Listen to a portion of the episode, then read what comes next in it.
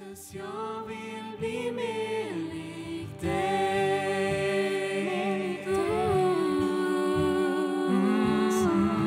Hej vänner, vad kul, att, vad kul att se er. Tack för en underbar lovsång. Det var härligt att få samlas tillsammans igen. Och, eh, hoppas vi ses eh, runt omkring här i kyrkan. Jag springer runt här i, i korridorerna. Um, ska du hälsa till varandra innan vi sätter oss ner, så ska vi ha en härlig stund framför oss. Och jag ska öppna upp ordet här för dig. Jag skulle också vilja tacka Thomas och Maria för att jag får predika idag. Det här är min första gång jag predikar på en söndagsgudstjänst. Och, och, eh, tack för förtroendet. Um, idag ska jag tala utifrån Amos, Amos fem, och utifrån ordet att eh, Gud vill ha våra hjärtan. Han vill ha ditt och mitt hjärta.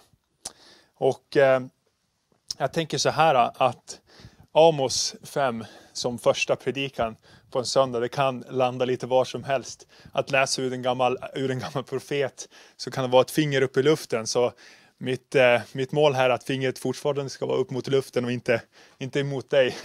Det kan vara lite tuffa bibelord, men eh, jag lovar dig att det här kommer vara ett uppmuntrande ord för dig och för mig i slutet av den här gudstjänsten. Amen. Vem var då Amos? Uh, Amos var en profet som levde under tiden när Israel och Juda precis hade splitt upp i två olika riken. Amos han levde precis på gränsen uh, mot Israel, så han var från Juda. Och, uh, Israel var under den här tiden ett, ett likes, rike som var framgångsrikt. De, var, de lyckades väl med vad de gjorde, och uh, de fick ny mark, vann strider och var ett väldigt rikt rike. Men under ytan så var riket korrupt. Under ytan så var inte alltid som det skulle vara. De gick, de gick till templet för att offra. De gick till templet för att ge pengar. De klädde sig i rätt kläder. De dök upp på högtiderna och bad till Gud med sådana fina, stora, höga böner så att folk kunde se. Men, men under ytan i vardagen så var de ett folk som var bortvänt från Gud, och kungen räknades som ogudaktig på den här tiden. Så Amos fick från Gud eh, olika profetiska tilltal. Och eh, i Amos fem, vers eh, tio här eh, och framåt, så ska jag läsa för er eh, om det budskap som Amos hade till, till Israel. Det står så här från vers tio framåt. Ni som är från Israel, ni hatar den som försvarar det rätta i porten, och ni avskyr den som talar sanning. Hör därför ni som trampar på den fattige och tar ifrån honom hans säd som skatt. Ni bygger hus av huggen sten, men ska inte bo i den. Ni planterar ljuvliga vingårdar, men ska inte dricka deras vin. För jag vet att era brott är många och era synder talrika. Ni som förtrycker den rättfärdige och tar mutor och hindrar den fattige att få rätt i porten. Därför tiger den förståndige i denna tid, för det är en ond tid. Ni sök det goda och inte det onda, så att ni får leva. Då ska Herren, Gud Sebot, vara med er, så som ni säger att han är.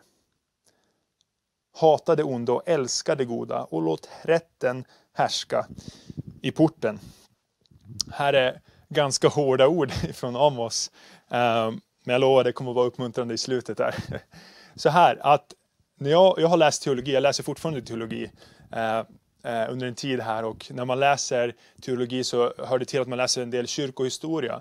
Man får läsa om de gamla kyrkofäderna, de olika männen och människorna som har varit med och forma den tro som vi har idag, och den samhälle vi har idag, och den kyrka som vi har idag, hur, hur det ser ut i dagens samhälle.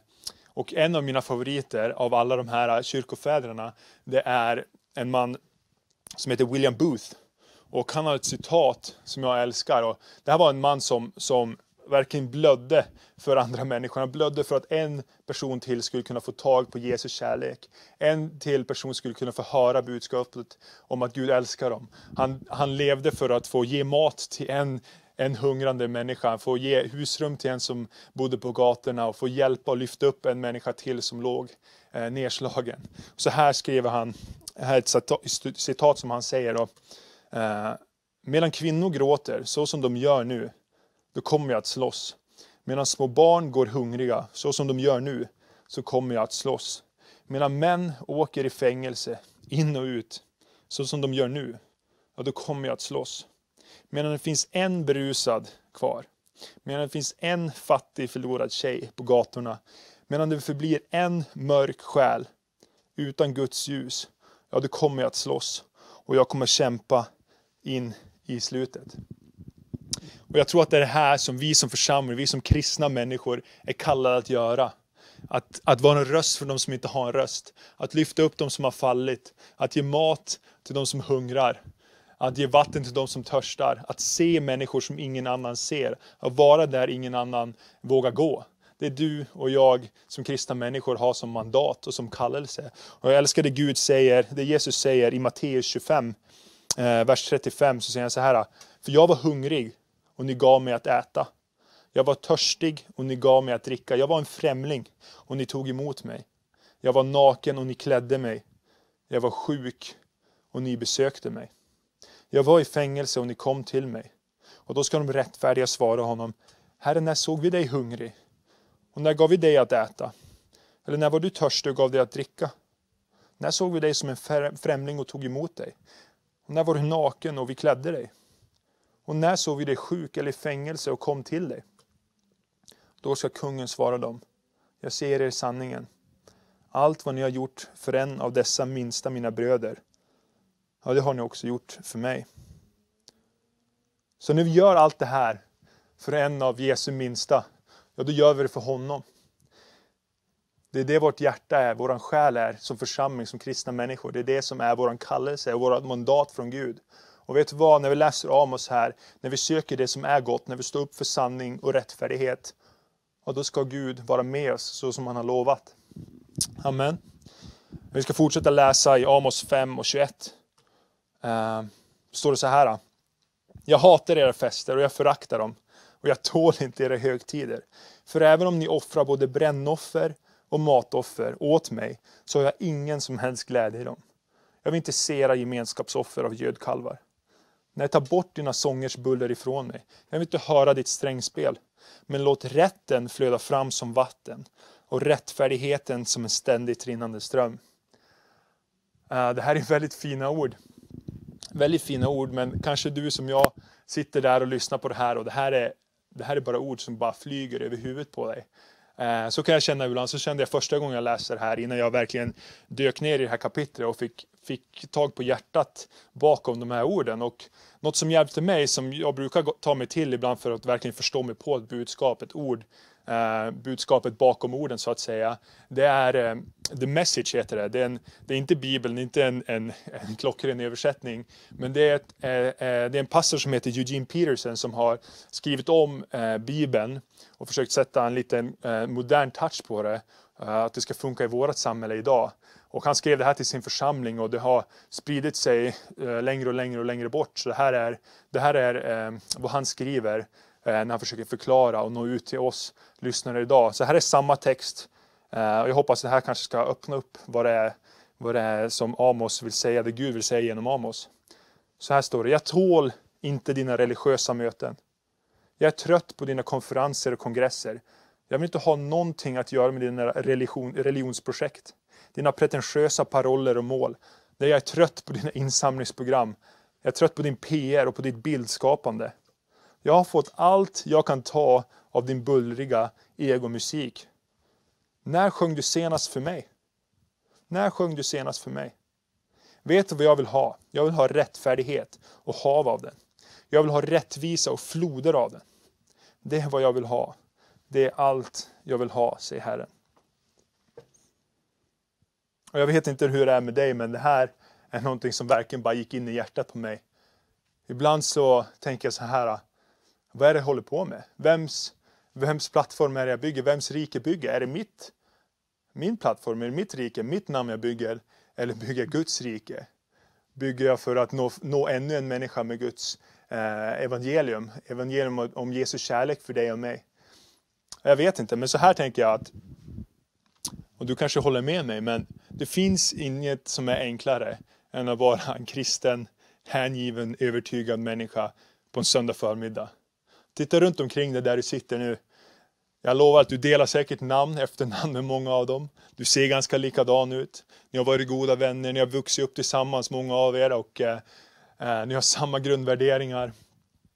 Ni lyfter händerna på samma sätt. Vi sjunger samma låtar som vi har gjort ett, ett tag här nu. Och eh, det är egentligen ingen riktig tension. Det är ingen, ingen, eh, ingenting som bråkar och irriterar en på riktigt. Utan här känner man sig ganska hemma och förstådd. Och man får vara som man är. Som man bara är just på söndag förmiddag.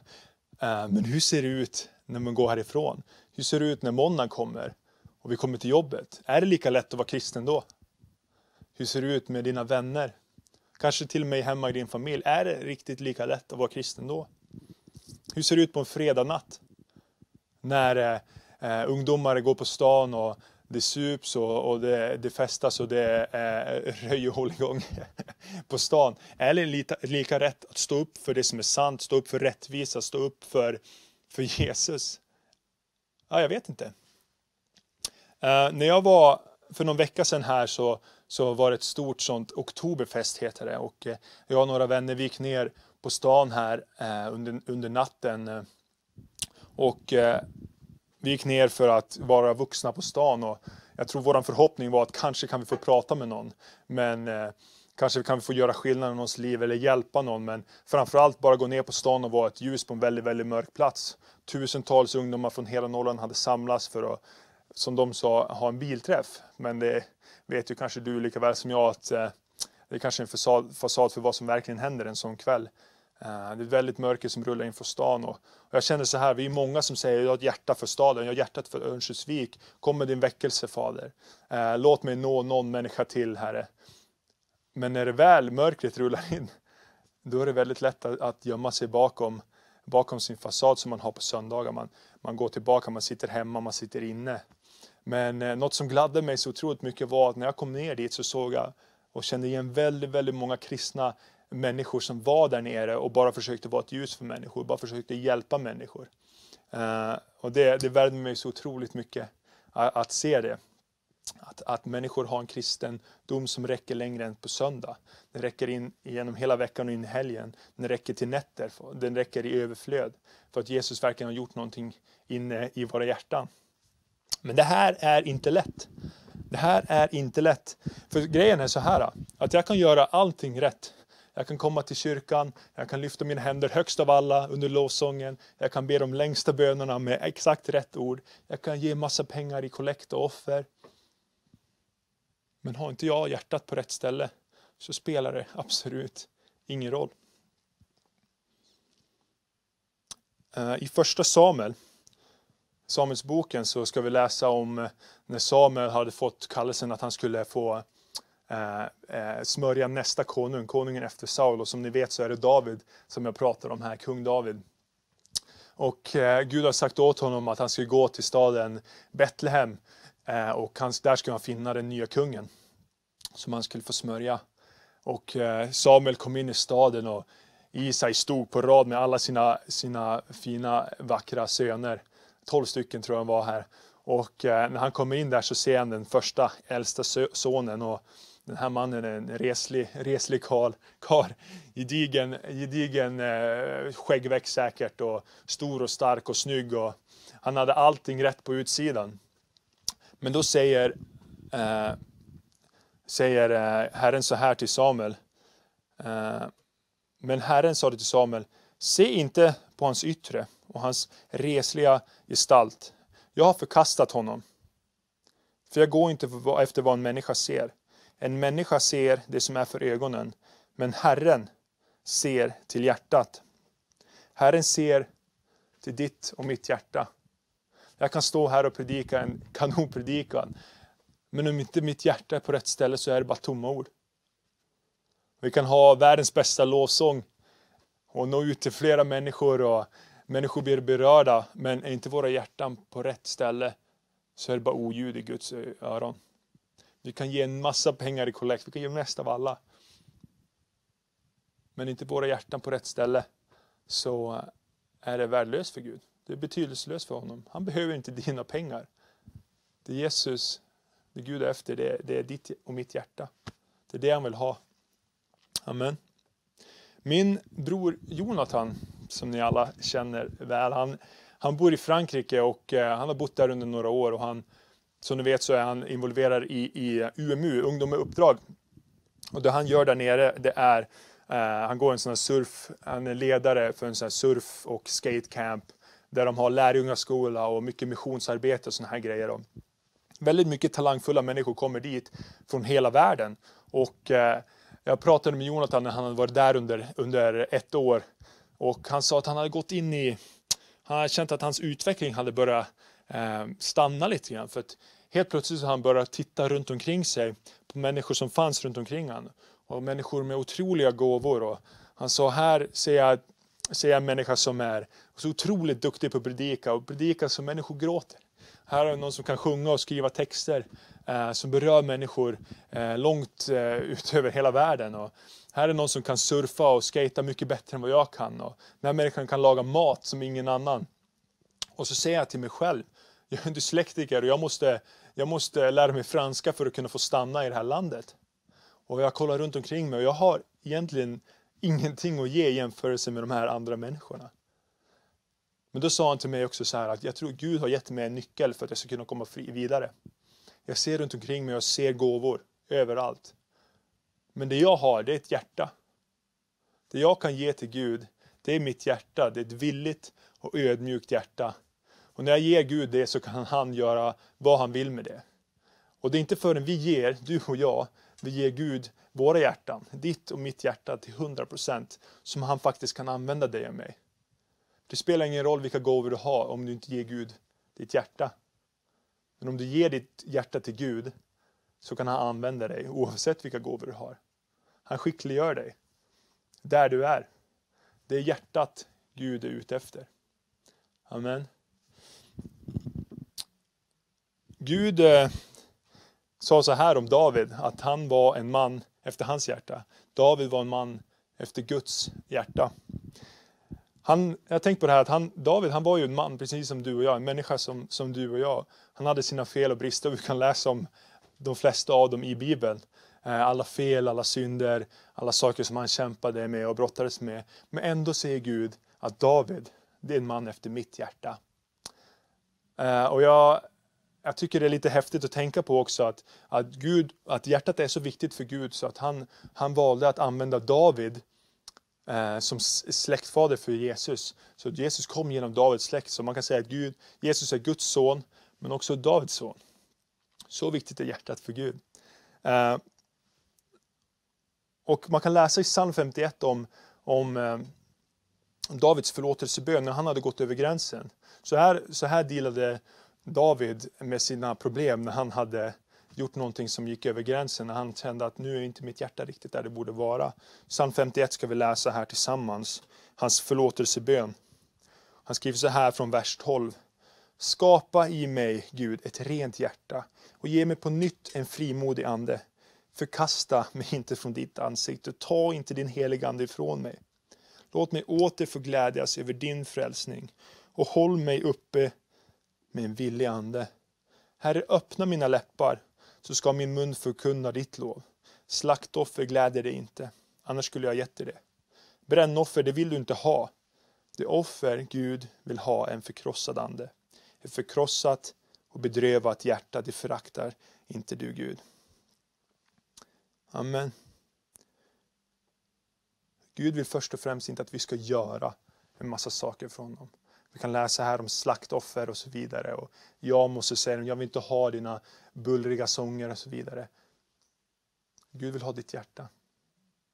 Som jag sagt tidigare, vi kan komma i tid. Vi kan tjäna mest av alla. Vi kan dra med oss människor men inte våra hjärtan på rätt ställe. Så spelar det ingen roll. Gud vill få tag på ditt hjärta. Gud vill få tag på mitt hjärta. Och Gud skickliggör dig. Och Gud, han, han använder dig när du ger honom ditt hjärta. Amen. Men så här tänker jag också att man kan ha alla rätt intentioner och göra saker och vilja göra saker rätt. Men ibland så hamnar man fel ändå. Och eh, jag älskar hur David gjorde, eh, han har skrivit en psalm till som, som vi kan läsa från psalm, psalm hundratrettionio. När, vad han gör för att vara säker på att hans hjärta är på rätt ställe. Och det står så här från vers tjugotre. Ransaka mig, Gud, och känn mitt hjärta. Pröva mig och känn mina tankar. Se om jag är på en olycksväg och led mig på den eviga vägen. Och det här har varit min bön inför den här gudstjänsten, och det jag har haft och burit på hjärtat under några veckor här, det är att Gud ska få tag på våra hjärtan.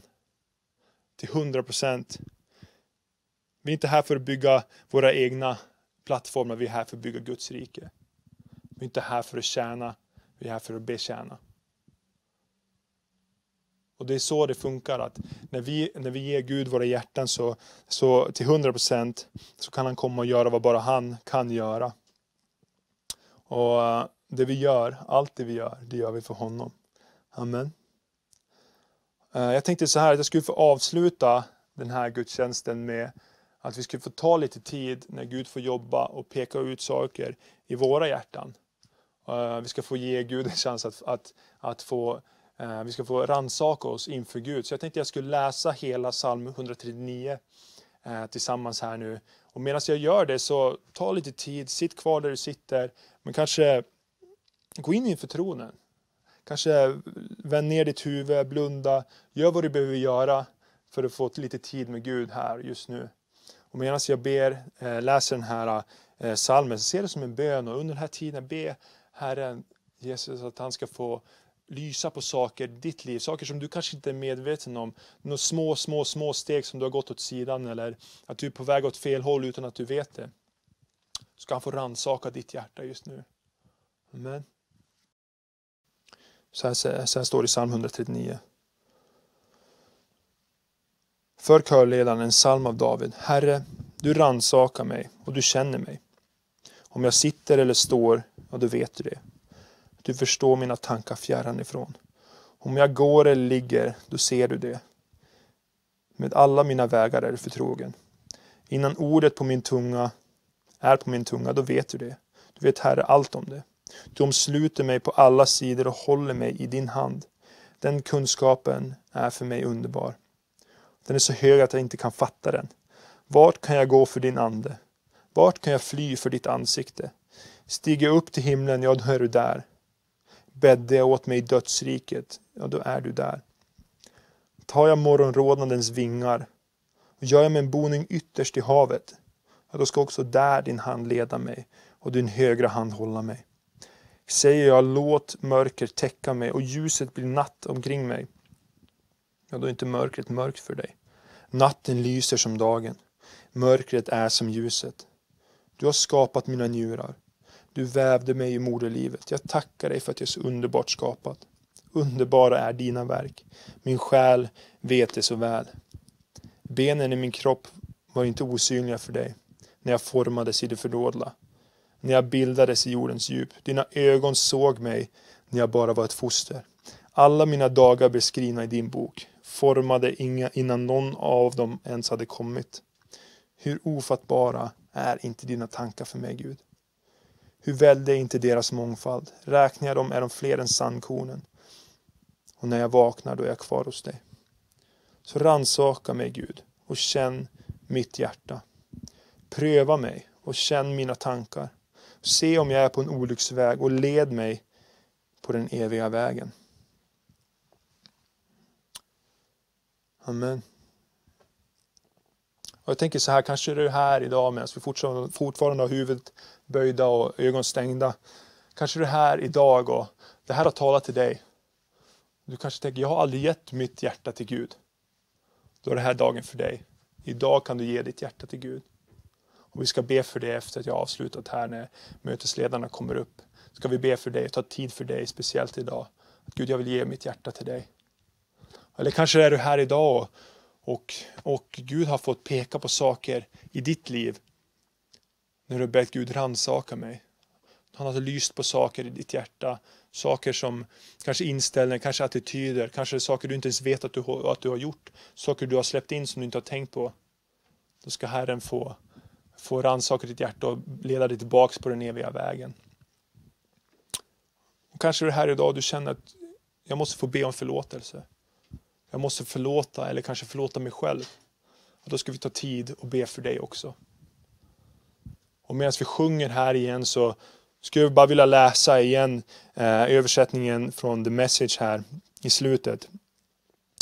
Jag är trött. Jag har fått allt jag kan ta av din bullriga egomusik. När sjöng du senast för mig?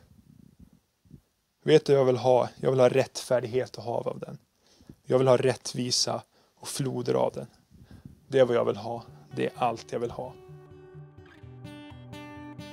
God of your promise, you don't speak in vain, no syllable empty or void.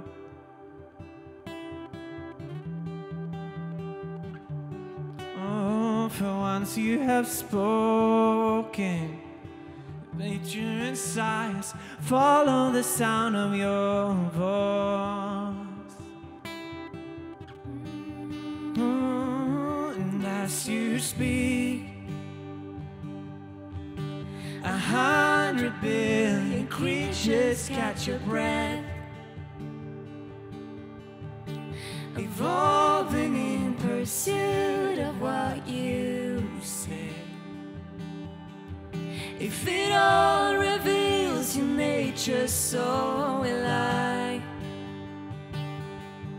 I can see your heart in everything you say.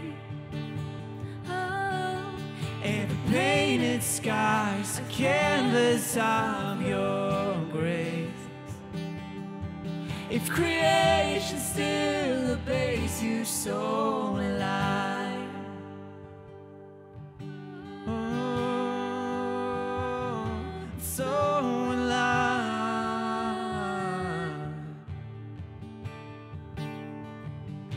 So alive. Mm. If your stars were made to worship, so alive. If the mountains bow in reverence, so alive. If the oceans roll your greatness, so alive. For everything exists to lift you high, so will I. If the wind, if the wind goes where you send it, so will I.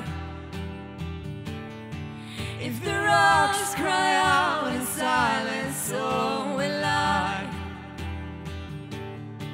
If the sum of all our praises still falls shy,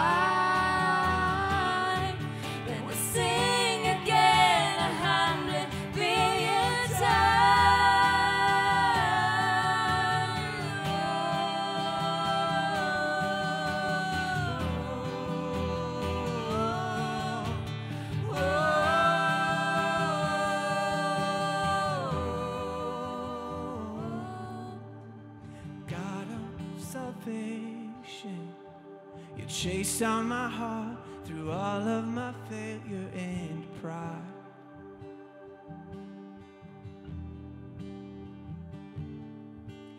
On a hill you created the light of the world, abandoning darkness to die.